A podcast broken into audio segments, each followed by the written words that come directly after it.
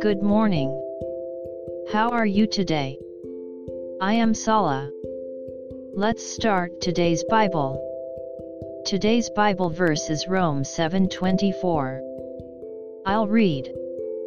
O wretched man that I am, who will deliver me from this body of death? Amen. This is a letter written by Paul, but even the Apostle Paul, who was saved from Jesus, had fierce spiritual battles and did not always win. He agreed to God's command, but realized that he could not obey. This sentence describes Paul's state of mind. And he remembered again that Jesus saved him from sin. May the peace of the Lord fill us today as well. God bless you. See you tomorrow.